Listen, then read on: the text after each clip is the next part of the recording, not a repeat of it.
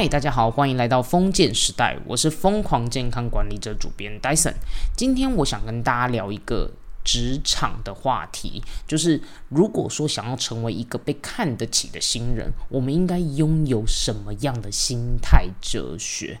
对，那为什么健康管理者想要聊这个主题呢？因为第一嘛，我是职护。所以呢，我从医院跳转到职业来的时候，我其实也是面临过一些生态性的不适应，就是诶，我们要从中怎么样在职场里面生存？那我成为一个新人，我应该要怎么样去应对主管啊？那跟同事要如何相处？那我一开始在经历这些新环境的时刻，我也是有点忐忑的。所以呢，我就想说，诶，那不然，因为我现在已经经历了这一段日子了。我也在职场里面待了快十年，不只是在医院里面，我也有跳转过蛮多家企业的。所以呢，我就聊一下这个话题，让大家知道说，诶，我这样一路观察下来，什么样的新人在职场里面活得比较好。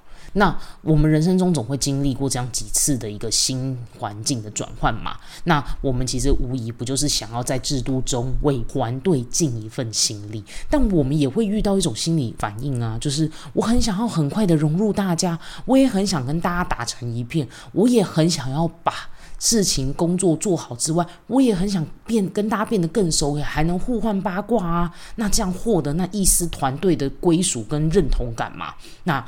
我跟你说，就是这其实是有蛮多美感在的。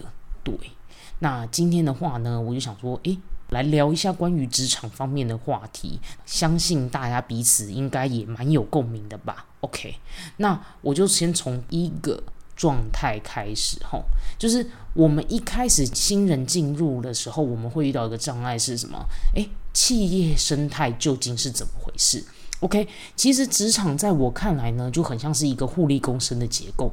也就是说，我们踏入社会企业当中，有一件事情是不是事实，就是同事之间有资源竞争跟利害关系这个方面存在。什么叫做利害关系呢？讲白话文就是公司的企业跟决策布局会大体影响到个人或团体上。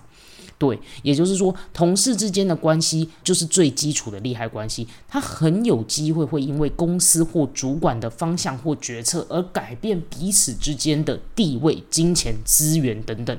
那主管跟上头的命令本身就已经可以让我们忙得没完没了了。对，那整体上面，因为我们都是公司里面的螺丝钉嘛。那如果说彼此的螺丝钉又没有办法在团队有好的运作，就很像机器没有办法这么顺利的运行。这个时候会发生什么事情？主管如果这一个人没有把事情做好的时候，主管一个令下就有可能叫这个任务交给另外一个 A 来做，又或者发生请 A 多多关照这一位同仁。那我老实说了，其实工作状态不那么佳的这种情况，很有可能不小心就成为团队的拖油瓶，而导致自己落得一身是腥。而这种情况在新人的这个状态，需要特别小心呐。对，因为你有可能不小心在工作状态没有完全掌握的时候，就已经被同事们的舆论搞到三阵出局，那这就很危险。所以呢，企业生态就是这么回事，我们一开始就要建立这样子的认知。那再来，什么是老鸟心态？老鸟心态。他们看重的是什么？自己的圈子跟自己的工作、自己的家人。他们其实不太在乎新人本身。也就是说，如果他被指派要指导你的时候，他的责任在于他本身就是要指导你这个人。但当这份任务教导完成、任务结束之后，他其实不一定要给你这个新人任何良好的心理支持。那为什么老鸟要这么冷漠啊？对啊，我们在当新人的时候都想说，哎，奇怪，老鸟多给我一些温暖不行吗？啊，为什么老鸟要对我这么冷淡啊？其实老鸟们是这样子想的，因为第一，他也不确定你这个人是什么样的人，他不知道你是拖油瓶，还是你是真的可以来帮助团队。另外再来一点，他不知道你能不能在这个团队里面扎扎实实的活下来。这也是很重要的症结，因为他看到了太多的流动，太多的来来去去，你也有可能成为其中之一的时候，那他何必要这么在意你？这个就是心老鸟的心态。所以说呢，有些人不错的前辈啊。真的是态度很好，那整体心也很善良的前辈，他们本身也是愿意说以态度很好和和善去跟你相处，并且回答你一些问题。但这是因为他本身性质良善，而且他也想要树立这样子的形象。所以呢，同事之间，哎，你如果要问问题，可以先找这一类的同事，他相对来讲是好相处，也能合作的。所以同事老鸟。就是介于在一个这样子很微妙的一个关系面，所以就算是真的遇到了很和善、很棒的一个老鸟的时候，怎么样？我们也千万不要这么的挖心掏肺，把自己的心里话通通都抛出来给人家啊！我们还是留一点底在自己的身上，这样子会比较好一点嘛，是吧？那再来，我想要分享的就是我们新人应该必备的四个重要的心态。因为我自己本身也当过好几次新人，我也看着大家新人来来去去、起起伏伏。那在企业里面，新人真的不要期望一开始你就找到一块浮木来陪你聊天、跟你取暖。请先做好自己的分内事。当做好分内事这件事的时候，其实人际关系就会慢慢展开了。对，那我就来讲到我们的第一个大重点，就是新人应该要怎么样看到什么跟学到什么。第一件事情，我觉得很重要，就是观察到整个全貌。这个概念其实我一直以来都有在提倡。那其实呢，这个概念的最前身是我听 podcast 的大人学的时候，就是他在说的是什么看全局的能力。那后来我就想说，诶。那套用在我们健康的整个逻辑上，然后以及套用在我们职护上面，其实它也很像是我们要怎么样在企业里面去看全貌，去看整个全局的一个概念。因为我们当初一开始的时候，我们从医院跳来做到一个企业的时候，其实我们也是要去观察整个企业的样貌。因为这个包含着什么？就是很多的妹妹嘎嘎都表示你能不能在企业合理的生存下来，包含着一点什么？就是这底下是我归纳的几个状态，像是包含着第一个是同事之间的关系，再来是小圈圈有哪些，以及工作的分配是什么，以及环境配置，再来团队的文化以及。团队的效率，团队中一定会有一个 key person，就是相对起来说话比较大声，而且相对主管们也很爱戴他的人。对，那另外也有把自己分内事情做好，相对比较安静典雅的同事。那彼此之间的熟悉度，以及他们的圈子是什么，话题是什么，这些都是可以去在分内工作以外的时候去偷偷观察的点。那另外的话是新人时期的时候，也会有一些不熟悉的时候，需要找人去问的时候，你可以去观察同事们他们究竟擅长的事情是什么来决定。像是以前呢，如果说 Excel 一开始要做统计资料的时候，有可能会遇到说，哎，哇，突然之间要枢纽分析或 VLOOKUP 不太会，Excel 不太熟，这个时候呢，哎，你一定知道说哪些同事他的 Excel 特别强。那你就可以把东西整理好之后，找个机会去问一下那个同事。那一般的人其实都还不错，会很愿意就是给你一点简单的指导啦，这点是没有问题的。对啊，尤其是一些比较复杂的事情的时候是可以的。如果说 YouTube 上面完全找不到答案，你没有办法工作的时候，你可以考虑就是问问看同事。那另外的话是分为。文化跟时效性的问题，这个关系到就是代表的团队主管他领导的风格跟个性是什么？因为有些主管他个性比较急，他一交代你的任务，他就希望你立刻放下手边的任务，立刻去做那一件事情，并且在三十分钟内交给他。那整个团队的氛围就是很急、很快又很有效率嘛。所以呢，这个部分也是可以去观察到的。最后的话是整体上的这些大方向，你都能掌握到过看到的时候，你就可以合理的去，你就可以更合理的去了解说，哎，这个组织的全貌是什么？我符不符合公司的文化以及节奏？因为像有时候我也是有听过，有些团队其实整个工作气氛没有那么好，那整个组织的同事们其实都不太爱做事，甚至还会躲工作，然后整个组织气氛是相对比较松散的。那这种情况下的时候，如果你是属于工作感爆棚、很认真学习的那种，那你在这个团队里面文化就不是这样的时候，你相对起来就会很辛苦嘛。所以呢，这个的话呢，就是整个我们在观察一个整个组织的全貌的时候，我们可以去看到的一个概念。来，再来是第二个心态，就是没有人有义务教你，请自己先学着去找答案。这个问题点呢，就是我们大人其实呢都是已经拥有自学能力的了。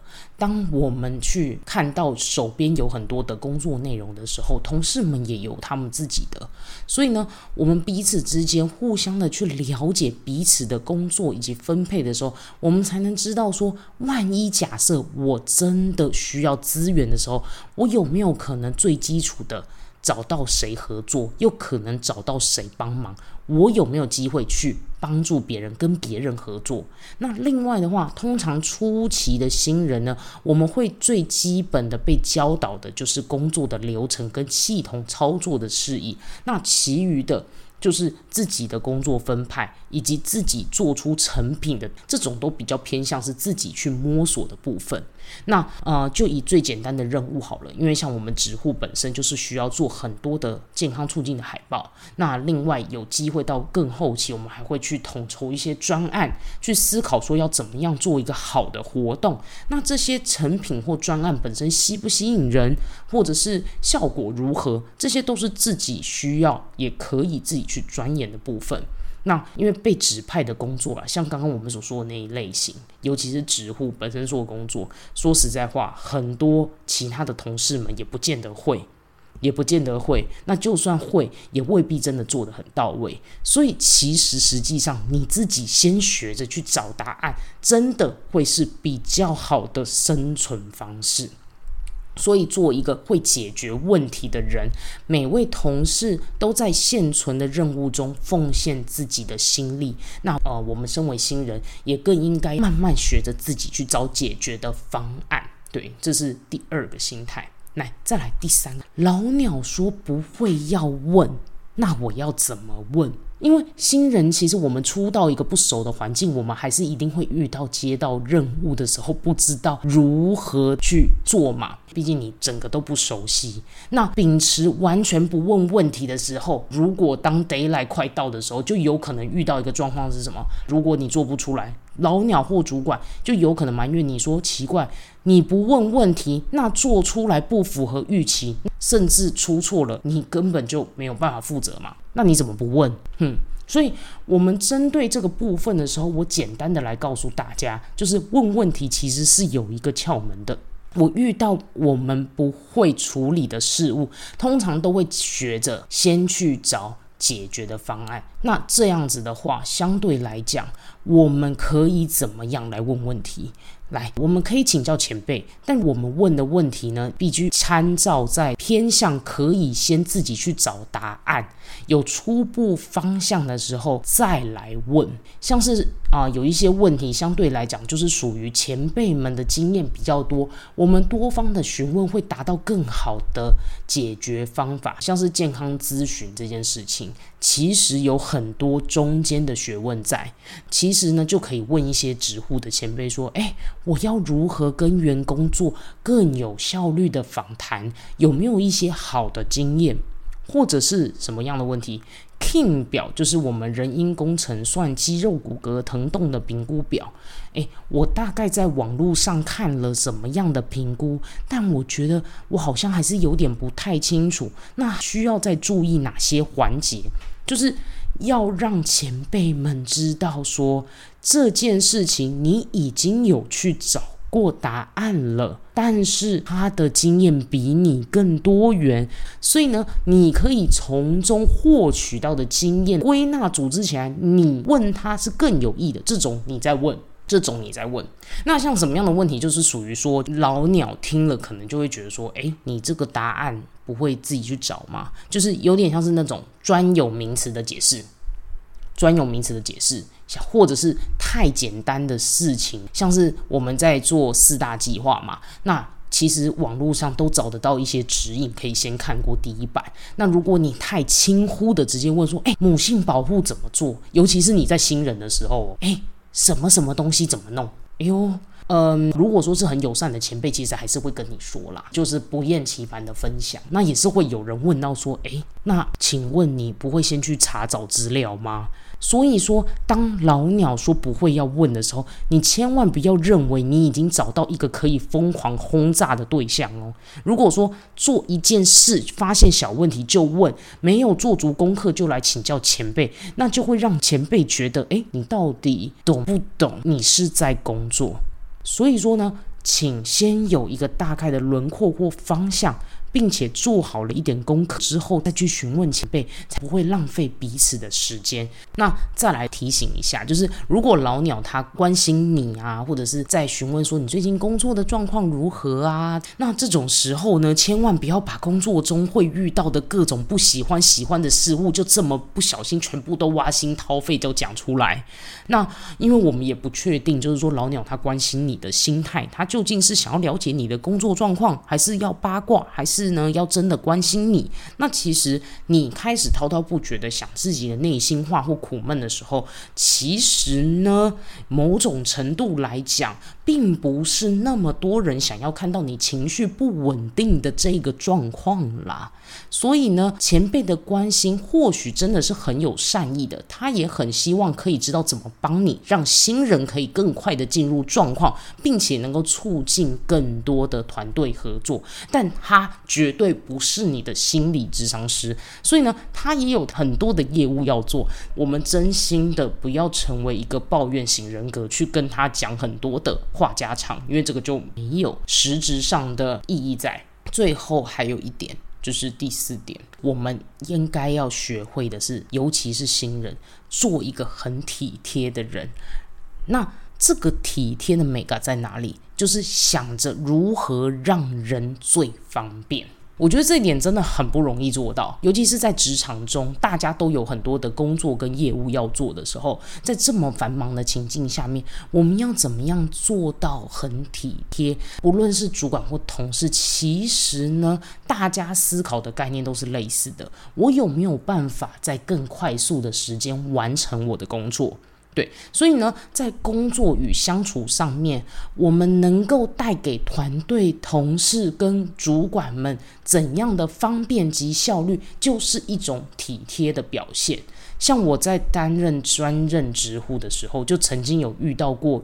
员工他在下班途中，公司的大门口发生车祸，那这种状况其实就是很危急。那主管们也交代过，就是发生这类的事情的时候，护理师要立即的回报状况、联络，还有一些后续上的就医的处理，并且都要上报给上级。那这个时候，我的一位好同事，他刚好就住在宿舍，电脑就在他的手边，所以他就很积极的把员工的主管和联络资料都立刻就帮我呈现在呃群组上，让我立刻可以知道。所以这个时候，我就可以用我下班最快的速度，立刻的去联络到员工以及主管，并且做后面的通报流程及后面的一些后续的就医环节。那这个时候真的是。太体贴了，因为这完全不是这个同事分内就应该要做的事情。他只是愿意帮忙抛出这个讯息，让整个团队的工作处理上更顺利。那这就是我所谓的。想着如何让人更方便，所以他并不是像是有些新人，他到公司里面来，他就必须得要做各种公司里面人家不要做的端茶倒水的那一种杂事。那我们的重点是在于说，我们应该要如何的让别人觉得整体上是方便的。再举一个例子，我自己的案例，就是当我每次要做一个成品去交给就是主管的时候，尤其是要呈现表格或者是成果等等，那最后我都会认真思考一个概念是什么？我有没有办法从第三者的角度看待目前的成品？再看上去一次我就能看懂吗？那这个表格我是为谁做的？那那个人需要一眼明白的事情是什么？所以我在呈现上面的时候，我是如此的重视这件事情，也是为了要怎么怎么样让人家觉得很方便，让人觉得一看就很清楚明了，这样子就是一种不失体贴的表现。所以我所谓的体贴这个词。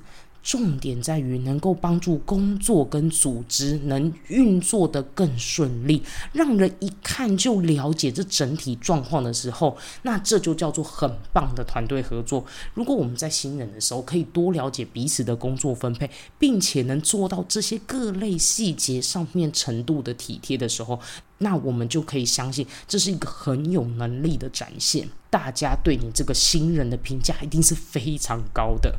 那最后的话啊，我们随着年纪是越来越大嘛，那我们一定有机会会跳槽到更好的地方，又或者是我们持续的，呃，会让自己跟进在团队中变得更好。那我们要如何的在这个团队之下有更快的适应力？我认为啦，我们应该都要以一种方式自诩。也就是我们要成为即战力，也就是立即性的就能把事情做好做到位。更准确的说，就是我们要如何的帮团队们。解决问题，成为他们的一臂之力。身为专业的工作者呢，其实我们能做的就是不停的锻炼自己的技能跟阅历，还有生命，期许自己有朝一日可以马上成为团队的集战力。这样子的话呢，我们跟团队之间就是一个很好的合作。如此，我们也能够成为同事们口中解决问题的专业人士。那在这边跟大家做一个分享，不知道大家今天听完我的分享之后有什么感觉呢？如果说有喜欢或者是有共鸣的地方，欢迎可以给我五星评分。那另外的话，也可以留言给我，告诉我说，哎，你喜欢什么样的话题，我们都可以再更加的深入的去探讨。那另外的话呢，这个节目陆陆续续的话，会再多推出一些关于心理韧性及更多的一些精彩的内容。对啊，尤其是我会找各类的健康促进人才来宾来我的节目，那为的都是要让大家更了解。什么叫做心理韧性，以及我们要如何打造一个强健的心脏，那来活出一个更好的健康的人生？对，那有什么样的问题，也欢迎可以私讯我哦。OK，那我们今天的分享就到这边。OK，让我们一起活出健康韧性，累积你的生命超能力。我们下一集再见喽，拜拜。